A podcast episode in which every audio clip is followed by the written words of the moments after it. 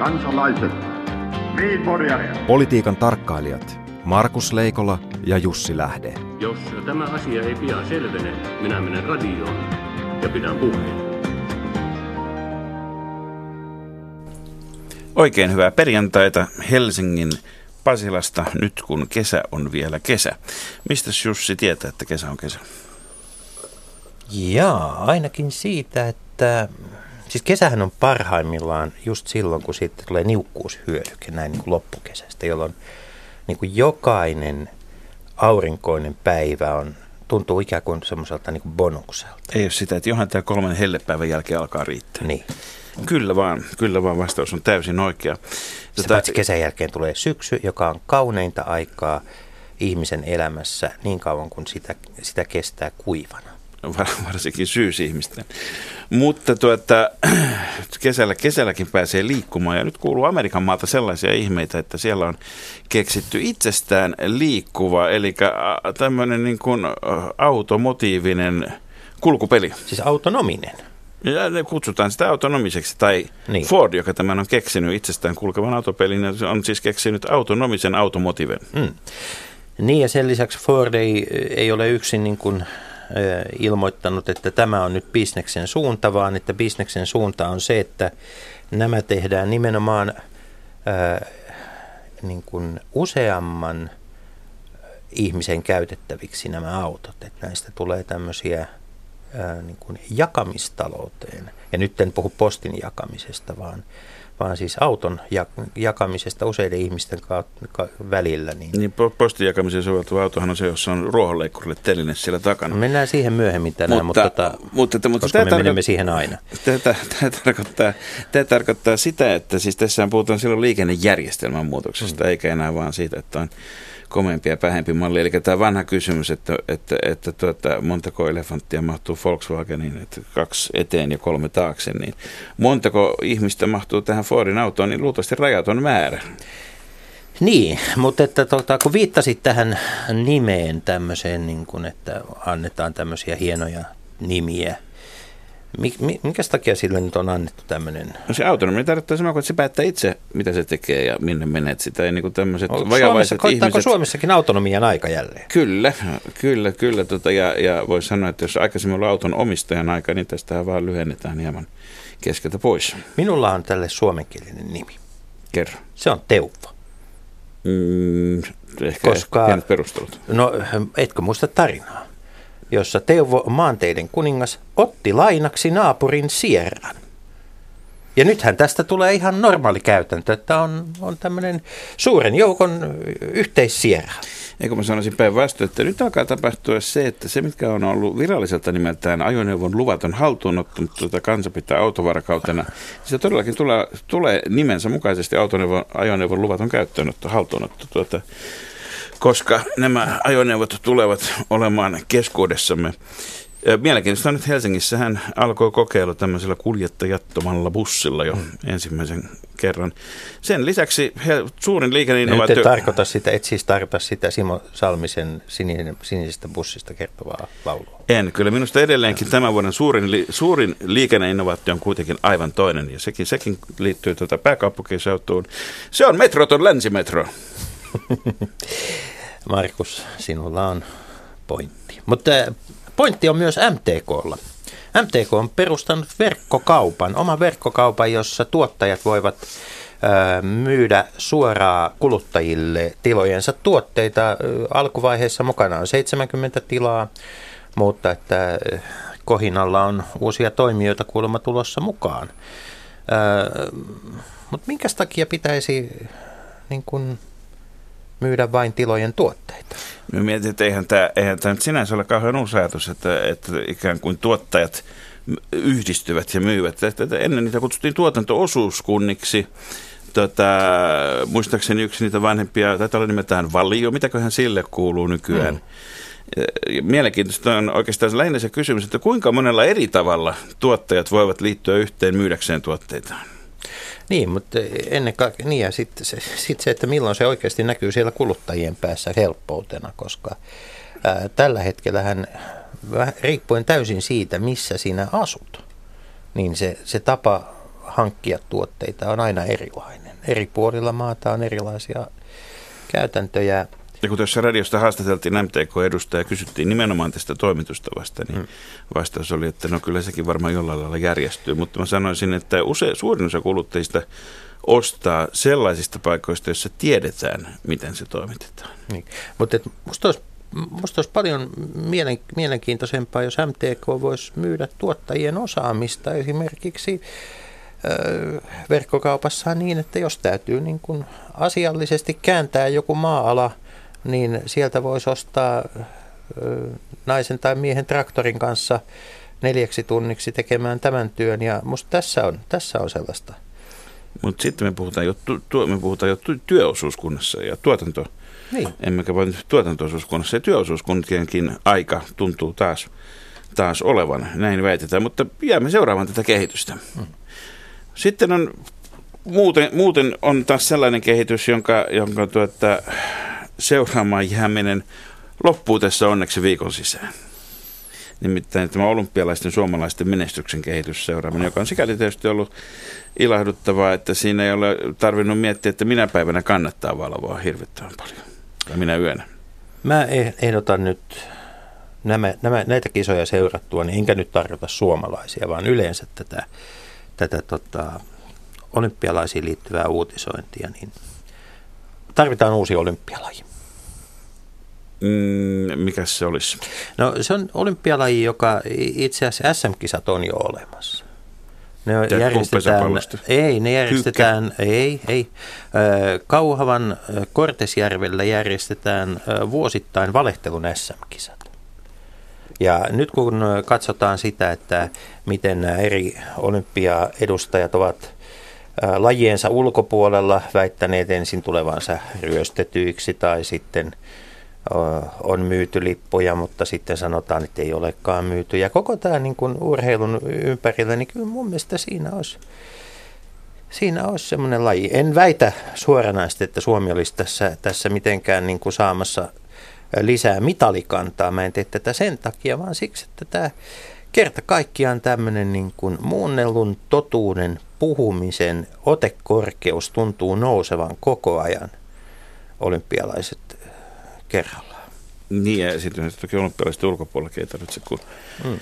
katsoo pitää tuonne, sitä harjoitella olympiadin Tuonne väliin. Amerikan maalle puhumme siitä niin. hetken, hetken päästä lisää, mutta mä oon miettinyt sitä, että tämä ongelma on tavallaan siis siinä, että Suomi, toisin kuin yleensä väitetään, niin Suomi ei ole pieni maa. Suomi on keskikokoinen maa. Jos pannaan maailman 200 maata peräkkäin janalle, niin sekä asukasluvun että pinta-alan suhteen, niin Suomi sijoittuu sinne suurin piirtein puoliväliin. Ja nyt Suomi on niin putoa tavallaan pois, että pienet maat, kuten Islanti, saa sympatia jalkapallossa, tai mm. Fiji, joka voitti rugbyn kultaa. Voi Fiji. Ja sitten suuret maat tietysti jyrää massalla, mutta tämmöiset keskikokoiset, niin tota, me ei oikein pärjätä sitä. Ja silloin, silloin niin musta niin huippurheilu strategiaryhmälle, jolla on aina pystyssä pohtimassa, niin lähettäisin semmoisia terveisiä, että koska suurvallaksi emme tule, siinä on, tai sanotaan, että edes yritykset siihen ovat historiallisesti, voidaan perustella, että johtaa aika isoihin kustannuksiin, niin, niin, mutta me voimme tulla pienemmäksi. Jos esimerkiksi, esimerkiksi tuota, saavuttaisimme tuommoisen Islannin 300 000 väkiluvun, niin sen jälkeen meillä olisi tuota kaikki ma- mahdollisuudet menestyä, koska pienvallat menestyvät, suurvallat menestyvät, mutta me olemme vain väärän kokoinen olympialaisia. Markus, mä luulen, että tämä on asia, jota sä joudut kenties vielä selittelemään myöhemmin. Radio Yhdessä. Leikola ja Lähde.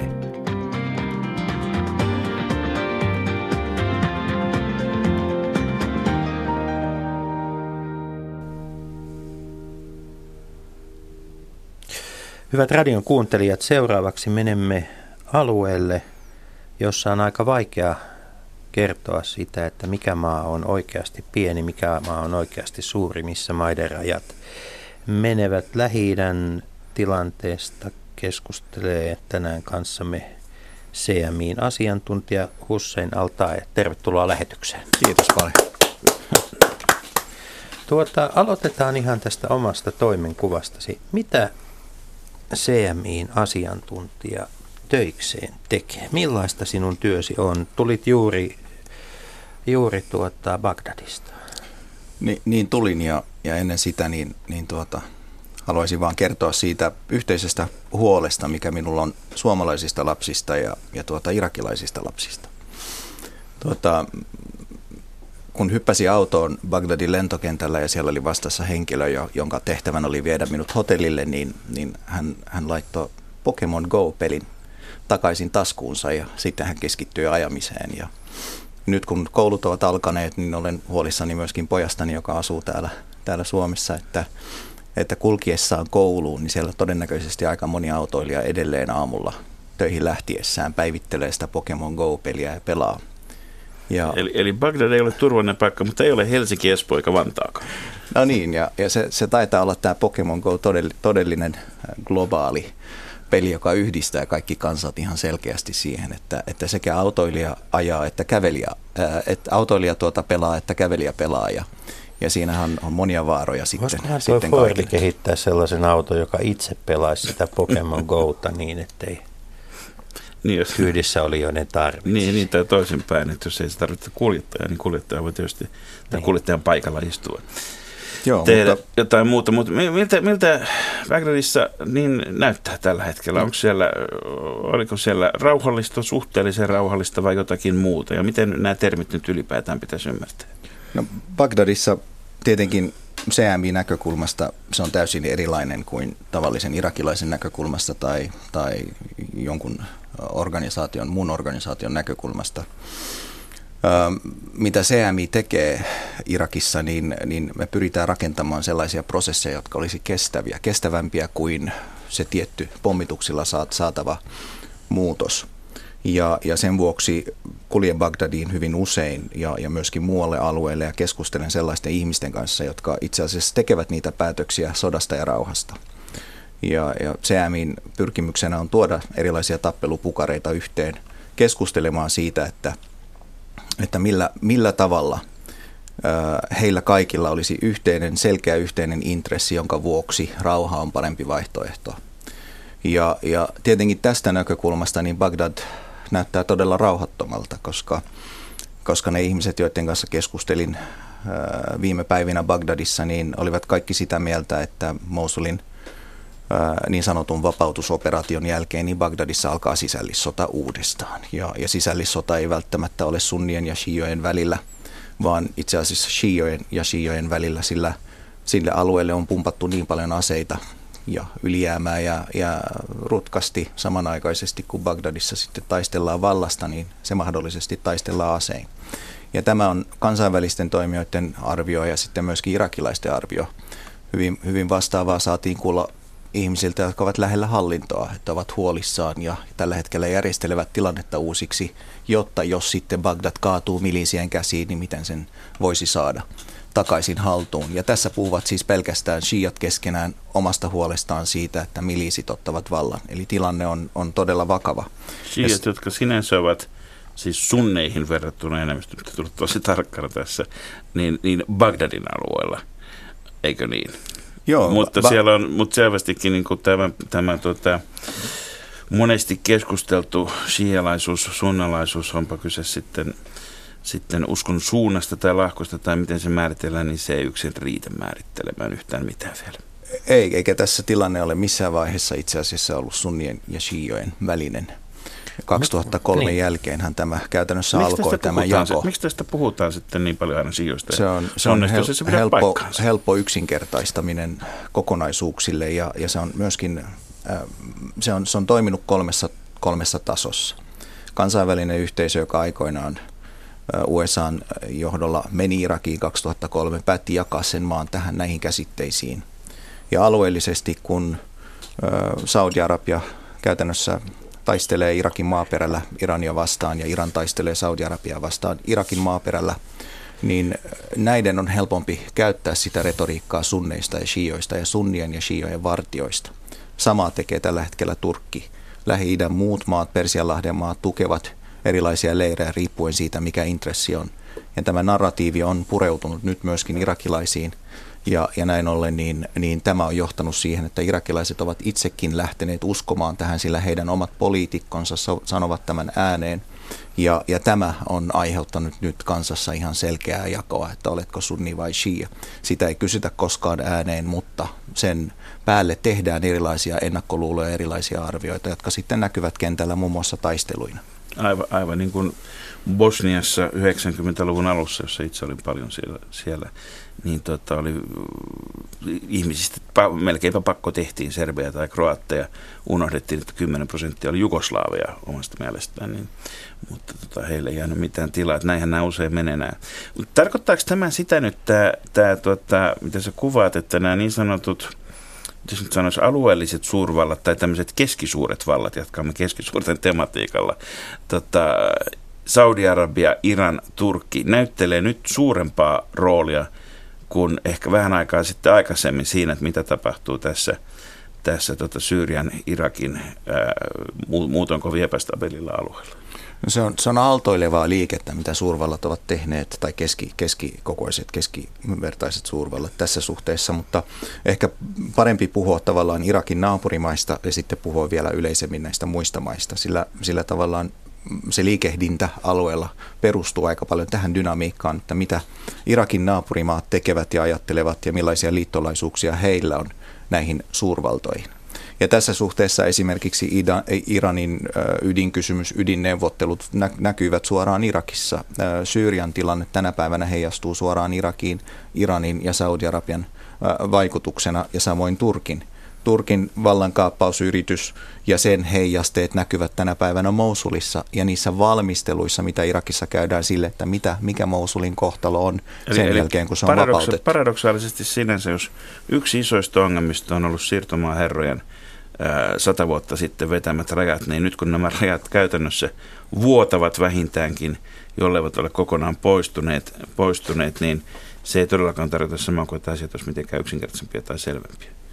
Ei ollenkaan. Ja tässä, tässä niin ongelmana on, on, ehkä suurimpana ongelmana tällä hetkellä on se, että, että silloin kun Palestiinan ja Israelin välinen konflikti yhdisti arabeja, silloin puhuttiin, keskityttiin siihen, että Israel on se paha ja palestiinalaiset ovat uhreja ja heitä täytyy tukea mahdollisimman paljon.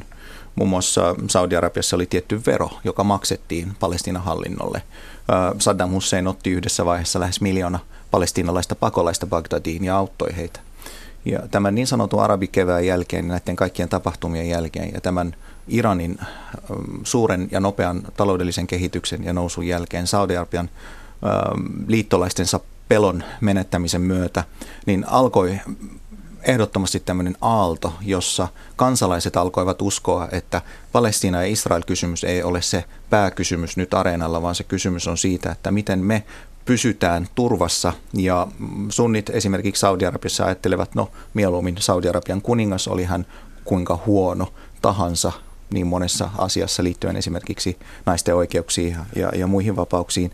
Tai sitten iranilaiset ajattelevat, no tämä Iranin valtio, joka takaa meille näitä perusoikeuksia ydinvoiman tuottamiseen ja muuhun, niin on parempi vaihtoehto kuin että tänne sitten alueelle hyökkää joku muu, joka häiritsee tätä yhteiskuntarauhaa. Ja näin ollen, niin, niin kun oma turvattomuus on noussut ykköskysymykseksi, niin Palestiina ja Israel-kysymystä ei enää käsitellä niin paljon jo. Ja tämä luonnollisesti palvelee Israelia, mutta ei palvele palestiinalaisia. Mennään ISISiin ja ISISin nousuun. Oliko se, oli, kävikö niin, että, että, että niin kuin usein on, että ne juuret on paljon syvemmällä ja ajallisesti paljon pidemmällä – kun sitten kuitenkin länsimaiden medioiden ää, kautta se nousu näytti hyvin nopealta, hyvin voimakkaalta. Joo, no tässä on, Mikä meillä meni ohi? Tässä on prosesseista kyse. Jos, jos nyt ajatellaan Suomea, mä luulen, että aina täytyy heijastaa näitä erilaisia tilanteita Suomeen. Suomen historia ei ole ollut kaikkein yksiselitteisimmistä eikä ole rauhanomaisimmistakaan. Täällä on paljon semmoisia esimerkkejä, joihin voidaan vedota, mutta mutta yksi positiivinen esimerkki Suomesta on se, että suom- suomalaiset ovat työllään ja tämmöisellä niin kuin yhteisymmärryksellään kehitelleet monta prosessia, jo, jo, joita käyttämällä voidaan estää käytännössä väkivaltaa. Eli ö, siirrytään, jos, jos jollain henkilöllä tai ihmisryhmällä, kansaryhmällä on joku konflikti tai ongelma, niin, niin niitä asioita käsitellään erilaisin prosessein vaali, vaalit ja, ja se kokonaan sen ympärille rakennettu malli on hyvä tapa käsitellä sitä, että mitä ollaan mieltä hallituksesta esimerkiksi. Toinen, toinen hyvä on oikeuslaitos, erittäin riippumaton, erittäin vahva, erittäin rehellinen, vakaa oikeuslaitos, johon luotetaan, on yksi kanava tähän. No, erilaisia prosesseja, erilaisia kanavia, joihin tukeudutaan silloin, kun itsellä on, on paha mieli, paha olo tai huono tilanne. Ja, ja sitten erilaiset lait takaavat, Yle, Yle-laki takaa ää, muun muassa sen, että ihmiset saavat tavallaan oman kulttuurinsa ja äänensä kuuluviin. Meillä on vähemmistöille tietynlaisia oikeuksia täällä Suomessa, jotka takaa heidän myöskin äänensä, äänensä kuuluviin. Tätä samaa Irakissa ja sillä alueella ei osattu turvata. Ja näin ollen ase, aseeseen tarttuminen ja se niin kuin konfliktin alkamisesta – pahan mielen sanotusti alkamisesta, siihen aseeseen tarttuminen, niin ei ole montaa prosessia eikä askelta, vaan se on yksi ja kaksi. Eli heti kun on paha mieli, tartutaan aseisiin, koska se on se ainoa oikea vastaus. Ja se on se, miten me ollaan käytännössä käyttäytymällä, me tarkoitan länsi, kansainvälinen yhteisö, meidän käytöksellä olemme tuoneet tätä ideologiaa jatkuvasti sille alueelle nyt sen jälkeen, kun me pidämme itsemme demokratioina, niin olemme liian usein yrittäneet ratkaista lähidän kriisejä muun muassa asein. Ja, ja tämä retoriikka tehoaa, tehoaa tällä hetkellä alueella ja, ja sinne ei ole missään vaiheessa yksikään taho halunnut lähteä rakentamaan hyviä, aidosti hyviä prosesseja, jotka perustuvat Irakin, esimerkiksi Irakin, irakilaisten intresseihin, vaan ne prosessit, joita sinne tuodaan ja työnnetään, yleensä perustuvat sitten sen valtaajan intresseihin. Ja tätä on tapahtunut viimeiset sata vuotta ja, ja, ja tätä on vaikea murentaa ja rikkoa. Ja näin ollen Isiksen nousu on käytännössä ollut koko ajan taustalla tavalla tai toisella. ISIS on vain yksi nimi muiden joukossa. ISIS on vain paljon väkivaltaisempi kuin esimerkiksi Al-Qaida ollut jossain vaiheessa. Ja ISISistä on ollut vaikeampaa hallita verrattuna esimerkiksi Al-Qaidaan, joka nousi ihan selkeästi tietyn agendan mukaisesti ja sitten hiljeni pikkuhiljaa sen tietyn agendan mukaisesti. ISIS näyttää sellaiselta villiltä kortilta ja se pelottaa todella paljon sen lisäksi, että se kykenee iskemään kaikkialle maailmaan, muun muassa Eurooppaan. Mitä sellaista tällä hetkellä lähi tapahtuu, jota, jota meidän pitäisi seurata, pitäisi ymmärtää paremmin kuin, kuin mihin, mihin esimerkiksi suomalaisen median kautta aika riittää? No ehdottomasti se, että meidän konfliktit täällä Euroopassa ja sitten lähi konfliktit ja Afrikan kuivuudesta johtuvat konfliktit – niin ovat kaikki meidän yhteisiä konflikteja nyt. Siitä ei enää pääse mihinkään, että jos, jos muualla maailmassa tapahtuu jotakin, eikö se jollain tasolla heijastuisi myöskin meidän todellisuuteen täällä ja Eli meidän turvallisuuteen on hammasta aina putkilla, että kun yhdestä kohtaa painaa, niin paineet siirtyy heti kaikkialle muualle. Näin, näin se onneksi tai valitettavasti on. Onneksi ehkä sen takia, että nyt on meidän aika herätä ja ajatella, että me emme asein ja painostuksin pystytä rakentamaan kestävää rauhaa itsellemme eikä muille. Ja, ja sitten valitettavasti sen takia, koska yksikään ei enää tunne olevansa ihan täysin turvassa koko ajan tai elä turvassa, vaikka olisi mitä tehnyt sen oman ää, tuota, todellisuudensa turvaamiseen.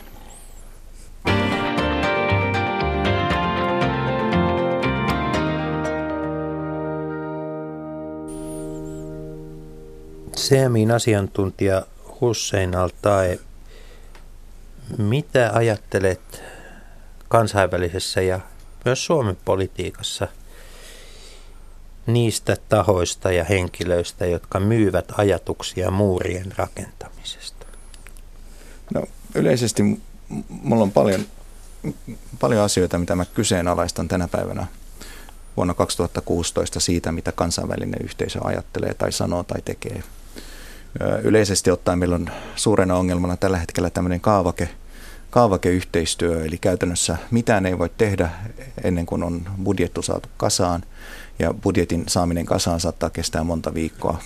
YK on tällainen ongelma Irakissa monta kertaa, ja monet pakolaiset ovat taivasalla jopa kuukausia ennen kuin mitään on saatu aikaiseksi heidän palvelemiseen.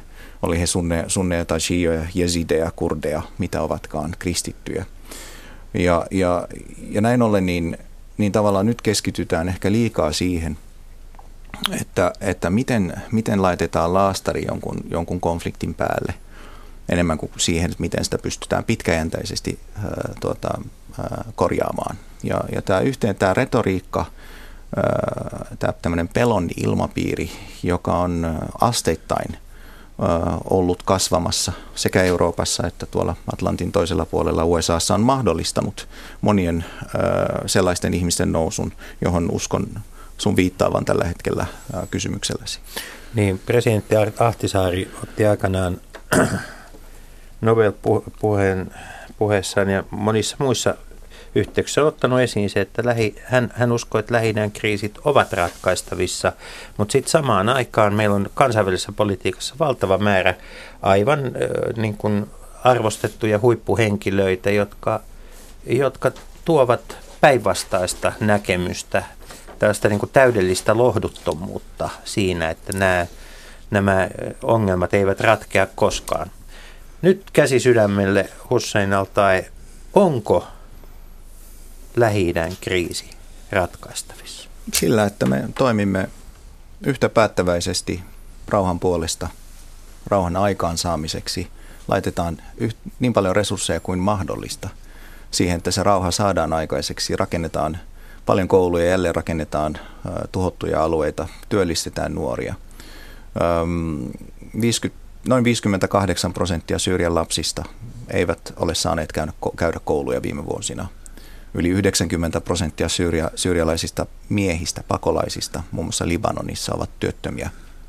Nämä, nämä kaikki poikivat myöhemmin paljon rekrytoitavia erilaisiin organisaatioihin. Näin ollen pitkä vastaus tuohon kysymykseen on, on se, että kyllä, rauha on, on mahdollinen ja, ja meillä on prosessit, meillä on näkemystä maailmalla, Suomessa, erityisesti Suomessa neutraalina valtiona, niin saada sitä rauhaa aikaiseksi, välittää sitä rauhaa – mutta jos me jatkamme tällä tavalla, miten, miten nyt on asioihin tartuttu asein ja pelotteluin, niin todennäköisesti lähi ei saada rauhaa aikaiseksi. Ja rauhahan tarkoittaa myöskin sitä, että siellä on ikään kuin semmoinen yhteiskunnallinen työnjako, jossa ihmiset käyvät töissä – saavat sitä rahaa, niille ei aikaa eikä motivaatiota sotia myöskin, että se edellyttää taloudellisia järjestelyjä. Tuossa kun samaan aikaan, kun, kun Syyria ja valitettavasti enemmässä määrin Irak myöskin on, on, on otsikoissa, niin äh, helposti unohtuu, että se Israel ja Palestiinan konflikti, joka on näistä kuitenkin vanhin ja pisin, ja mo- monesti sanotaan, että se on avain alueellisen rauhan tasapainoon, Ää, ainakin siinä mielessä voi sanoa, että mitään pysyvää ei saada aikaiseksi, ellei siellä. Niin, mit, mä, olin, mä olin itse tammikuussa, tammikuussa käymässä ja tuli semmoinen vaikutelma, että kyllä se niin kuin edelleen, edelleenkin paljon kytee.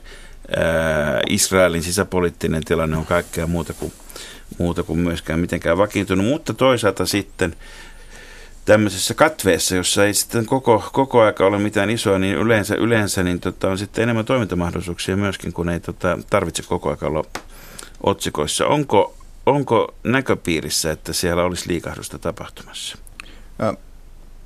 Joskus on ollut, ehkä vähän aikaa sitten oli, mutta nyt yhä vähemmän. Hyvin tunnettu, hyvin korkea-arvoinen diplomaatti sanoi minulle, että, että Israelilla ei tällä hetkellä ole tarpeeksi motivaatiota saada kaksi valtiota aikaiseksi, eli Palestiinan valtiota aikaiseksi. Ja, ja näin ollen se tarkoittaa sitä, että se status quo palestinalaisten kohdalla jatkuu. Mä, mä haluaisin vain lisätä tähän ISIS-rekrytointivideoita. Videoita katsellessani niin huomaan, että Palestiinan kysymys on edelleen läsnä.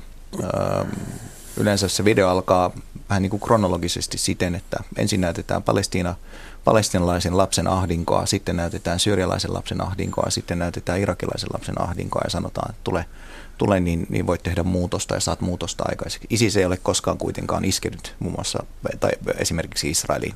Mutta joka tapauksessa niin tämä vahvistaa sitä, mitä, mitä tässä yrität sanoa. Eli, eli niin kauan kuin Palestiinan kriisi on läsnä ihmisten sydämissä ja mielissä, niin, niin, niin tätä kriisiä tullaan käyttämään verukkeena sille, että lähi pysyy rauhoittomana puhuit Israelin motivaatiosta ja yleensä kun on puhuttu Israelin motivaatiosta, niin samassa lauseessa on aina mainittu Yhdysvallat.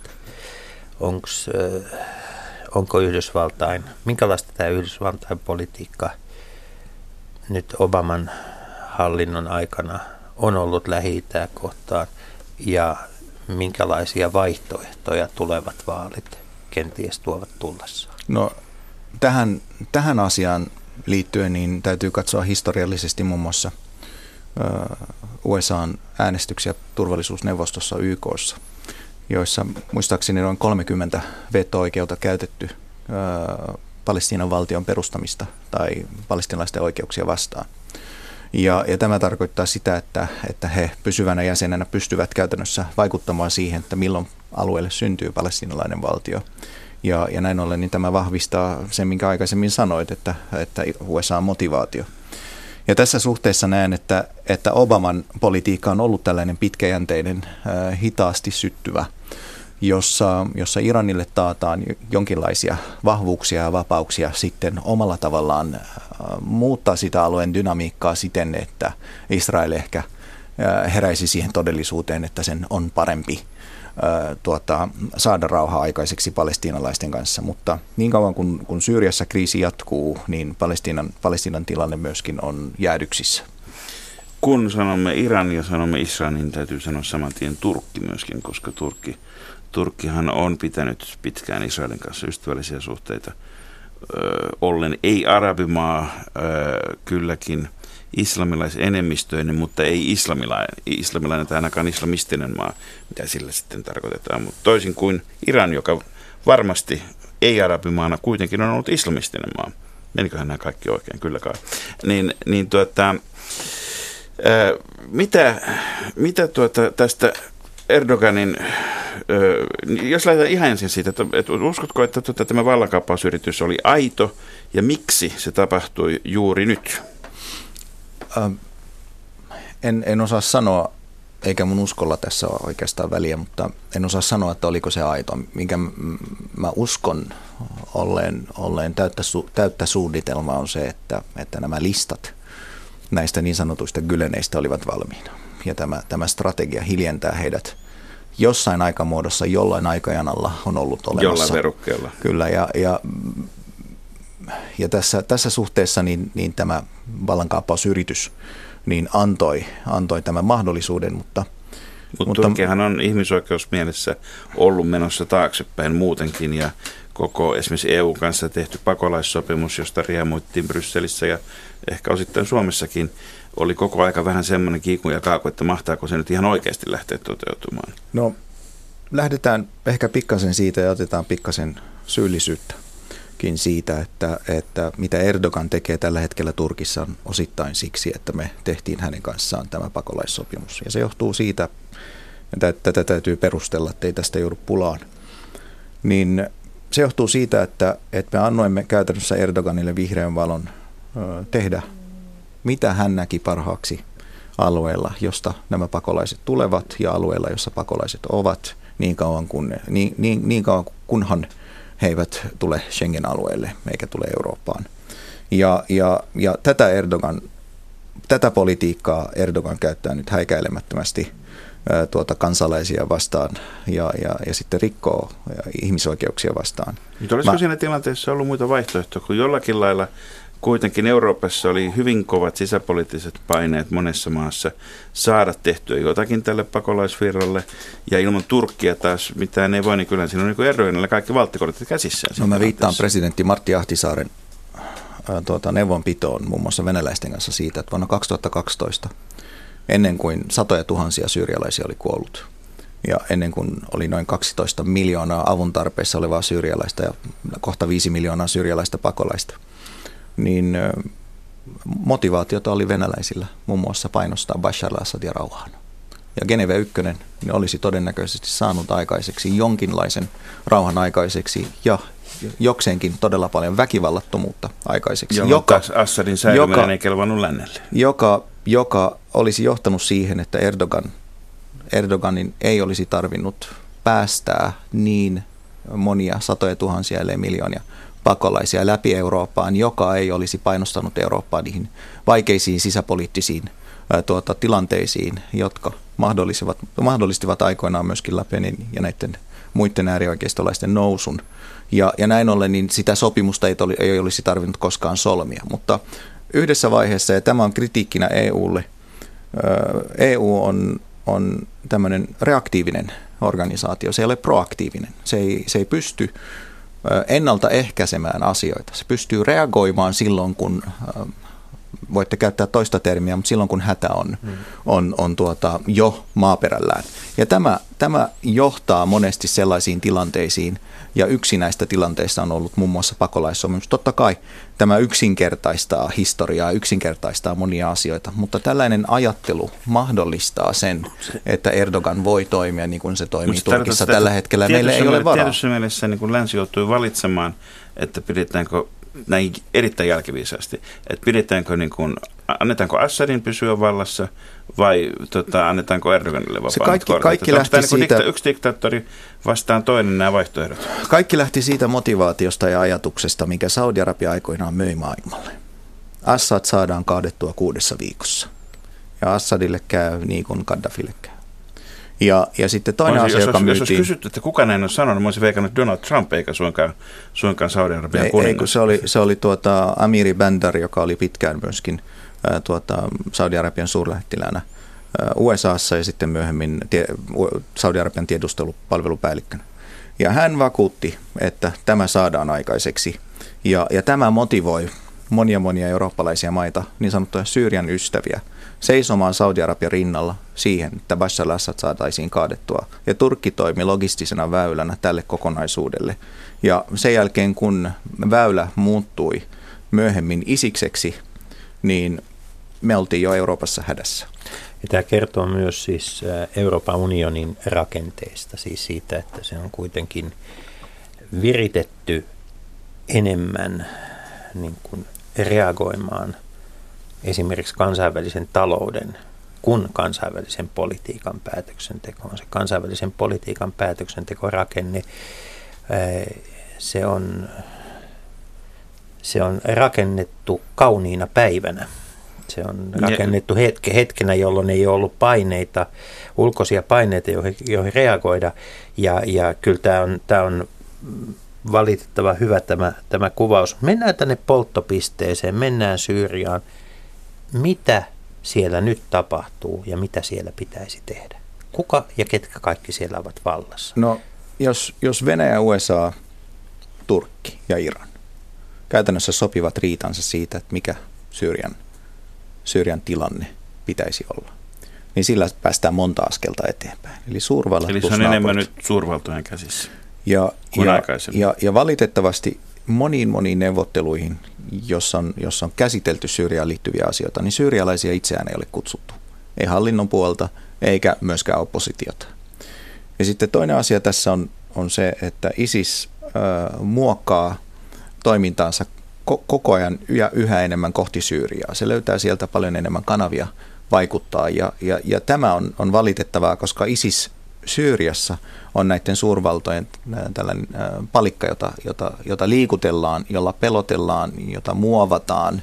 Jo, ja, ja tämä muokkaaminen tapahtuu sillä, että milloin isikseen isketään ja millä intensiteetillä ja millä alueella esimerkiksi. Ja samaa yritetään tehdä Nusran kanssa ja samaa yritetään tehdä myöskin näiden muiden oppositioryhmien kanssa. Ja, ja ja tämä pommituspolitiikka tai pommituksilla tehtävää politiikkaa, niin, niin sen täytyy muuttua ää, tuota, pyöreiden pöytien äärellä tehtäväksi politiikaksi aidosti ää, suljettujen ovien takana ja rauhallisesti ja puhua niistä intresseistä, joita näillä suurvalloilla on näihin asioihin liittyen ennen kuin me saadaan ää, rauha, rauha Syyriana. Tässä kun samalla kun voidaan juhlia sitä, että 50 vuotta – tuota, tuli noista viestimin suurpommituksista, niin tota, kun amerikkalaiset todenteolla lähti käynnistämään sitä, niin voidaan todeta, että 50 vuoteen ensimmäistäkään sota ei ole ratkaistu myöskään suurpommituksilla, niin, niin tota, varsinkin, varsinkin silloin, kun kyseessä on sen kaltainen maasto, joka ei ole mitään tämmöistä eurooppalaista aroa tai peltoa, jossa sitten voidaan panna armada tankkeja menemään perässä. Se on käynyt monesti, monesti tässä jo ilmi, että, että, tota, että tosiaan mikään ei ole parempi tekosyy kuin ISIS, jos pitää pommittaa. Onko tuota, mikä Venäjän pom, varsin, pommittamisen varsinainen tarkoitus ja tavoite on, jos kerran tota, virallisesti se on ISISin häätäminen, mutta käytännössä pommeja putoaa pääasiassa ihan muualle? No Venäjän, en voi täydellisesti puhua siitä, että mitä Venäjällä ajatellaan, koska en, en tutki sen enempää Venäjää muuta kuin, että mitä se tekee lähi mutta, mutta tässä näyttää olevan paljon yhteyksiä äh, Krimin tilanteen ja Ukrainan tilanteen kanssa siitä, että mitä Syyriassa tehdään. Ja, ja moni suurvalta tänä päivänä pelaa juuri tätä valta, valta, tuota, valttikorttipeliä, eli, eli tehdään paikassa X jotakin, jotta saadaan paikassa Y jotakin muutosta aikaiseksi. Onko Venäjälle esimerkiksi heidän laivastotukikohtansa Välimerellä Syyriassa, joka, joka niin kuin venäläisessä strategisessa ajattelussa on yksi iso osa nimenomaan laivastotukikohta verkostoa, kuten, kuten tuota Sevastopol myöskin, niin, niin onko se semmoinen juttu, joka tässä nyt Venäjää niin pidättelee tai sanotaan, sanotaan pitää ja, ja vetää entistä enemmän Syyriaan? Onko se kuinka se on, merkittävä se on, asia? Se on tärkeä syy. Venäjä myöskin näki, että se ei päässyt Libyan, Libyan tilanteeseen vaikuttamaan suoraan. Se näki, että, että tuota länsi otti, kahmaisi Libyasta sen, minkä, minkä halusi ja Venäjällä ei siihen ollut hirveästi roolia. Ja tässä suhteessa niin Venäjä haluaa pelata tätä geopoliittista peliä tajuten, että, että se saa muutosta aikaiseksi omaan taloudelliseen tilanteeseensa pitkä, pitkällä jänteellä sillä, että se pystyy painostamaan geopoliittisesti monella, monella alueella. Muun muassa tuolla, tuolla tuota satamassa, missä, missä se tänä päivänä vaikuttaa Syyrian alueella. Ja, ja, mutta et, ei tämä tarkoita sitä, että Bashar al-Assadin valtaan jääminen olisi se ainoa vaihtoehto, miksi Venäjä voisi pitää tukikohtansa siellä on muitakin vaihtoehtoja, mutta se on, se on nimenomaan tätä, että kuinka kauan ja miten pystytään pitkittää konfliktia siten, että saadaan se maksimaalinen hyöty aikaiseksi. Ja, ja tässä suhteessa öljyn hinta esimerkiksi pelaa suurta roolia. Öljyn hinta on poliittisin syin, muun muassa poliittisen syin, ää, laskettu siksi, että, että sillä pystytään muun muassa vaikuttamaan Venäjän, Venäjän talouteen siten, että, että Putin – tuota, tulisi joutuisi polvilleen ja, ja näin ollen niin saataisiin Putin ja sitten, sitten tekemään sellaisia vaikeita poliittisia päätöksiä ja myönnytyksiä muun muassa Ukrainan suhteen. Mutta näyttää siltä nyt, että siellä on salaisia kanavia ja ehkä joita julkisiakin kanavia, missä Saudi-Arabia ja Putin ovat tulleet lähemmäksi toisiaan. Ja tämä vesittää taas sen, sen öljyn hinnan laskun tarpeen ö, tältä suhteen. Että tässä on pelottavia skenaarioita jatkuvasti, jotka ajaa mahdollisesti – koko maailmaa mahdolliseen sotaan nimenomaan lähialueella, jos, jos poliittisiin intresseihin perustuvaa konsensusta ei saada aikaiseksi pian. Eli toisin sanoen petikumppaneita riittää, mutta aamulla kun herää, niin ei voi olla koskaan varma, kuka siinä vieressä on. Radio Yhdessä. Leikola ja Lähde.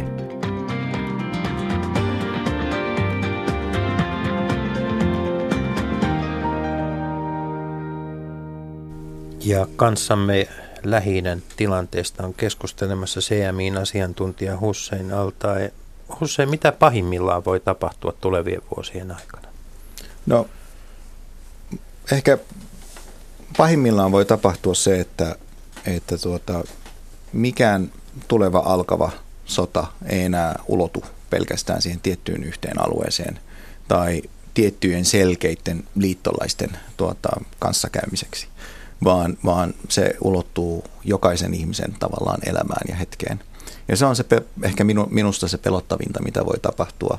Eli yleinen turvattomuus, joka luo ö, edellytyksiä sille, että monen maan talous heikkenee ja sitten talouden heikentyminen aiheuttaa lisää turvattomuutta, ja, joka puolestaan sitten ruokkii erilaisia ääriliikkeitä, jotka sitten tällaisena niin kuin evoluutiona – tuottaa suurta eripuraa tässä maailmassa, missä, missä eletään tällä hetkellä. Mutta rationaalisesti ajateltuna tänhän pitäisi johtaa siihen, että kansainvälisellä yhteisöllä olisi yhä suurempi motivaatio ratkaista näitä ongelmia ja, ja tota, yksittäisillä valtioilla olisi yhä suurempi ongelma tai niin kuin yhä suuremmin, suurempi motivaatio niin kuin, äh, huolehtia siitä, että asioita ratkaistaan. Kuitenkin kansallisessa politiikassa tuntuu, että käännetään selät, suljetaan silmät ja toivotaan, että paha katoaisi itsestään. Me, me olemme käytännössä lännessä mahdollistaneet nyt sen, että, että tuota, näillä, jotka eivät ole turvallisuusneuvoston pysy, pysyviä jäseniä, niin heillä ei ole varmuutta siitä, täyttä varmuutta siitä, että millaista tavallaan politiikkaa kansainvälinen yhteisö tekee silloin, kun se on vahvimmillaan. Vuonna 1990 puutuimme Irakin sotaan siksi, että, että Saddam Hussein piti saada, saada pois Kuwaitista. Ja tämä katsottiin olevan sellainen sota ja siitä jopa ka- käytävä kauppasaarto, joka, jonka vuoksi muun muassa lääkkeet estettiin menemästä Irakiin. Hehkulamput olivat siinä kauppasaartolistalla. Hehkulampujakaan ei saanut viedä Irakiin. Suomi oli muuten päättämässä siitä kauppasaarosta aikoinaan Irakia vastaan. Niin silloin katsottiin, että ennen vanhaan oli tämmöisiä niin sanottuja legitiimejä tapoja puuttua jonkun maan tai jonkun alueen konfliktiin ja saada pikaista ratkaisua aikaiseksi. Ja silloin jos, joskus hyväksyttiin myöskin tällainen sotilaallinen interventio. Tänä päivänä, miten ö, suurvallat ovat puuttuneet Libyan tilanteeseen verrattuna Syyrian tilanteeseen, verrattuna Palestiinan tilanteeseen, verrattuna Turkin tilanteeseen, ei anna varmuutta siitä, että kansainvälinen yhteisö olisi halukas, motivoitunut, kykenevä puuttumaan yhdessä vahvasti johonkin konfliktiin siten, että se hyödyttäisi kaikkia yhtä lailla, vaan tässä katsotaan nyt yhä enemmän se, mikä on oma intressi, joka on mahdollistanut muun muassa Donald Trumpin ää, tapaisen retoriikan USAssa. Ää, viittasit tuossa YK turvallisuusneuvostoon. Pitäisikö sen kokoonpanoa muuttaa? No tästä on kirjallisuutta paljon, että pitäisi. Ja on myöskin mikä on, kirjallisuutta, mikä on sinun että ei. näkemyksesi? Mun näkemys on, että Intia on tässä vaiheessa sen verran legitiimi legitiimi maailman peluri, että sen, sen, sen kuuluisi olla pysyvä, pysyvä jäsen tässä turvallisuusneuvostossa. Ja nämä, nämä ei-pysyvät jäsenet hän on evoluutiota sille, että, että maailma on sitä mieltä, että turvallisuusneuvostoon pitää saada muutoksia aikaiseksi. Ja sitten se ei kuitenkaan ole loppujen lopuksi ainoastaan kiinni siitä, että mikä on turvallisuusneuvoston tai YK on tavallaan lopullinen kompositio – vaan, vaan siitä, että missä me voidaan rakentaa tällaista intressiin perustuvaa konsensuspolitiikkaa joihinkin tiettyihin asioihin, jotta voitaisiin yhdessä välttää ilmastoon liittyviä kriisejä, tuota, pakolaisuuteen liittyviä kriisejä, lähi sotiin liittyviä kriisejä ja niiden ratkaisua. Ja tällaista konsensusta, jos, jos saataisiin aikaiseksi edes tällaisissa mikroympäristöissä, pienissä määrin joissain tietyillä alueilla, esimerkiksi Irakissa tällä hetkellä, niin, niin se jo mahdollistaa tietynlaisen momentumin rauhan rakentumiselle ja siitä jostain täytyy nyt aloittaa. Ja, ja tässä suhteessa niin maailma on ehkä vähän paremmin herännyt nyt siihen, että, että nyt Irakia täytyy motivoida siihen, että se tekee tämmöistä sovinnollista työtä Shia-hallinto sunnien kanssa alueellisesti, vähentää korruptiota, lisää oikeuslaitoksen tuota, läpinäkyvyyttä ja niin edelleen, niin näillä asioilla saataisiin mahdollisesti rauha Irakiin. Mutta samanaikaisesti, koska Irak taistelee tänä päivänä isistä vastaan ja isiksen lyöminen on kaikille niin ensiarvoisen tärkeää, niin myöskin kansainvälinen yhteisö katsoo läpi sormien aika monia rikkomuksia, mitä Irak tänä päivänä tekee. Ja, ja meillä ei ole tarpeeksi kansainvälinen yhteisönä sellaisia järjestelmiä ja, ja tuota, sellaisia metodeja, joilla me myöskin katsotaan, että nämä maat, joille me olemme antaneet rahaa tai lainanneet rahaa, niin myöskin pitäytyvät niissä, niissä lupauksissa, mitkä ovat kansainvälisenä yhteisölle sitä aikoinaan luvanneet, vaan me saamme käytännössä tämmöisen ruksin ruutuun, että olemme antaneet tuonne rahaa ja nyt sen tilanteen pitäisi rat, ra, tulla ratkaistuksi. Ja, ja tämä on ongelmallista. Meidän pitää pystyä paremmin seuraamaan sitä, että miten raha, joka veronmaksajilta kerätään, niin todellisuudessa siellä konfliktialueella niin käytetään. Miten se maa käyttää niitä rahoja ja mitä tuloksia se on saanut aikaiseksi ja miten sitä voisi motivoida, ehkä painostaa enemmän tekemään parempia tuloksia. Rahan tai lennokkien vaihtoehtoisesti lähettäminen on vielä helppoa ja, ja sotienkin voittaminen tavallaan ei ole niin vaikeaa kuin rauhan rakentaminen ja usein, usein ratkaisevassa osassa on nimenomaan se, että pystytään suunnittelemaan, mitä tapahtuu sen jälkeen ja, ja sitten pitämään, kun aseet vaikenee. Siihen taas välttämätöntä on myöskin se, että on, on, on paitsi luottamusta uusiin instituutioihin, niin on toivoa. Tuota, toivo edellyttää sitä, että ei ole katkeruutta. Onko Syyriaan syntymässä kokonainen menetetty sukupolvi nyt, kun sota on jatkunut jo viisi vuotta? Onko, onko tuota, siellä korjattavissa, onko siellä palautettavissa instituutiot ylipäätään? Meidän, meidän konkaridiplomaatti ja tuota CMIin neuvonantaja Ilkka Uusitalo, joka aikoinaan myöskin perusti Bagdadiin EUn lähetystön niin sanoi, että vaikka sota päättyisi nyt, nyt tällä hetkellä, niin, niin pystyttäisiinkö me sitten muutamassa vuodessa eheyttämään Syyriaa siten, että syyrialaisilla olisi hyvä olla omassa kotimaassaan. Jopa siinäkin tilanteessa, että, että, tuota, että, että Assad nyt lähtisi ja tilalle tulisi joku toinen muoto, niin kuin Saddam lähti ja tilalle tuli toinen muoto, niin pystytäänkö me eheyttämään se maa siten, että syyrialaiset voisivat hyvin? Ja, ja vastaus on, on, että ei. Tilanne on äh, kehkeytynyt niin pahaksi Syyriassa tällä hetkellä. Se maa on niin täysin tuhottu. Äh, yli puolet sen maan kansasta on, on pakolaisina. Ja puhumattakaan näistä lapsista, niin en ole varma siitä, että mikä on menetetyn sukupolven tarkka määritelmä, mutta, mutta tässä kyllä, kyllä ollaan lähellä sellaista käsitettä kuin menetetty sukupolvi. Ja, ja tässä niin jälleen rakentamiseen tarvitaan kymmeniä vuosia. Ää, tässä on puhuttu viitattu Yhdysvaltain presidentinvaaleihin. Suomen seuraavat presidentinvaalit alkoivat tämän vuoden kesäkuussa, kun keskustapuolue äh, puoluekokouksessa Matti Vanhanen nimitettiin presidenttiehdokkaaksi ja puoluekokoukselle puhuessaan Vanhanen itse asiassa nosti hyvin voimakkaasti esiin sen, että suomalaisten tulisi ymmärtää huomattavasti paremmin se, mitä nuorten afrikkalaisten miesten mielessä liikkuu. Se oli poikkeuksellinen puhe, poikkeuksellinen tilanne. Mitä me voimme tehdä Suomessa ymmärtääksemme paremmin lähi Mitä me voimme lukea, mitä me voimme, voimme muutoin tehdä, että, että ymmärrys Lähdetään siitä liikkeelle, tuota, että, että kehitysyhteistyö määrärahoja ei leikattaisi enempää. Itse asiassa niitä tulisi lisätä. Ja, ja se myötäilee Suomen perustuslakia. Suomen perustuslaissa kerrotaan hyvin selkeästi ja avoimesti se, että, että Suomi panostaa myöskin maailmanrauhaan ja, ja tuota, yhteisöjen äh, eheyttämiseen ja rakentamiseen.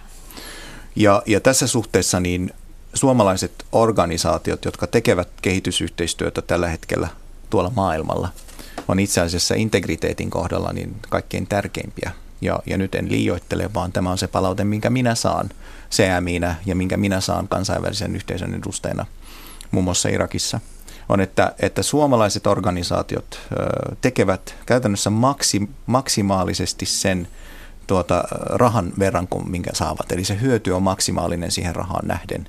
Ja, ja, ja tällainen tietynlainen äh, rakenne, jossa suomalainen organisaatio käytännössä vastaa tekemisistään veronmaksajalle, niin on, on, on niin hyvä, että, että voidaan sanoa, että, että suomalaiset ovat se paras työkalu tuolla maailmalla – tekemässä sitä työtä. Ja, se, ja, ja suomalaiset myöskin tuovat paljon sitä ymmärrystä, viitaten tähän vanhaisen kommenttiin, eli nimenomaan sitä ymmärrystä siitä, että me saamme tietää, mitä afrikkalaisen nuoren miehen päässä liikkuu, koska olemme silloin paikalla ja, ja pystymme myöskin ennakoimaan erilaisia asioita.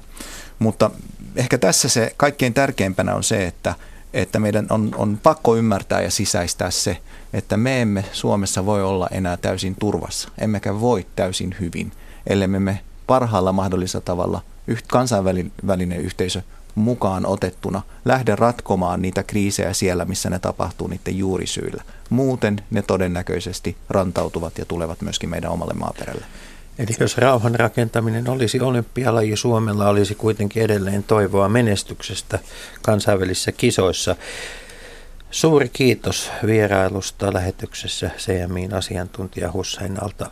Kiitos, että sain tulla. Kiitoksia ja kyllä näyttää siltä, että edelleenkin Petteri Orpolle terveisiä, että ei nyt ainakaan arabian kielen opiskelun kaikkia rahoja eikä myöskään sitten kehitysyhteistyörahoja ihan kannata leikata tässä riihessä, niin koska hyötysuhde molemmissa tapauksissa on hyvä. Niin, budjettiriihessä on paljon puitavaa ja ruumeniakin syntyy. Mutta, mutta tota, nyt jätämme puimiset tältä erää tähän, koska on perjantai, joka on täten voidaan julistaa myöskin viikonloppu alkaneeksi. Hyvää viikonloppua.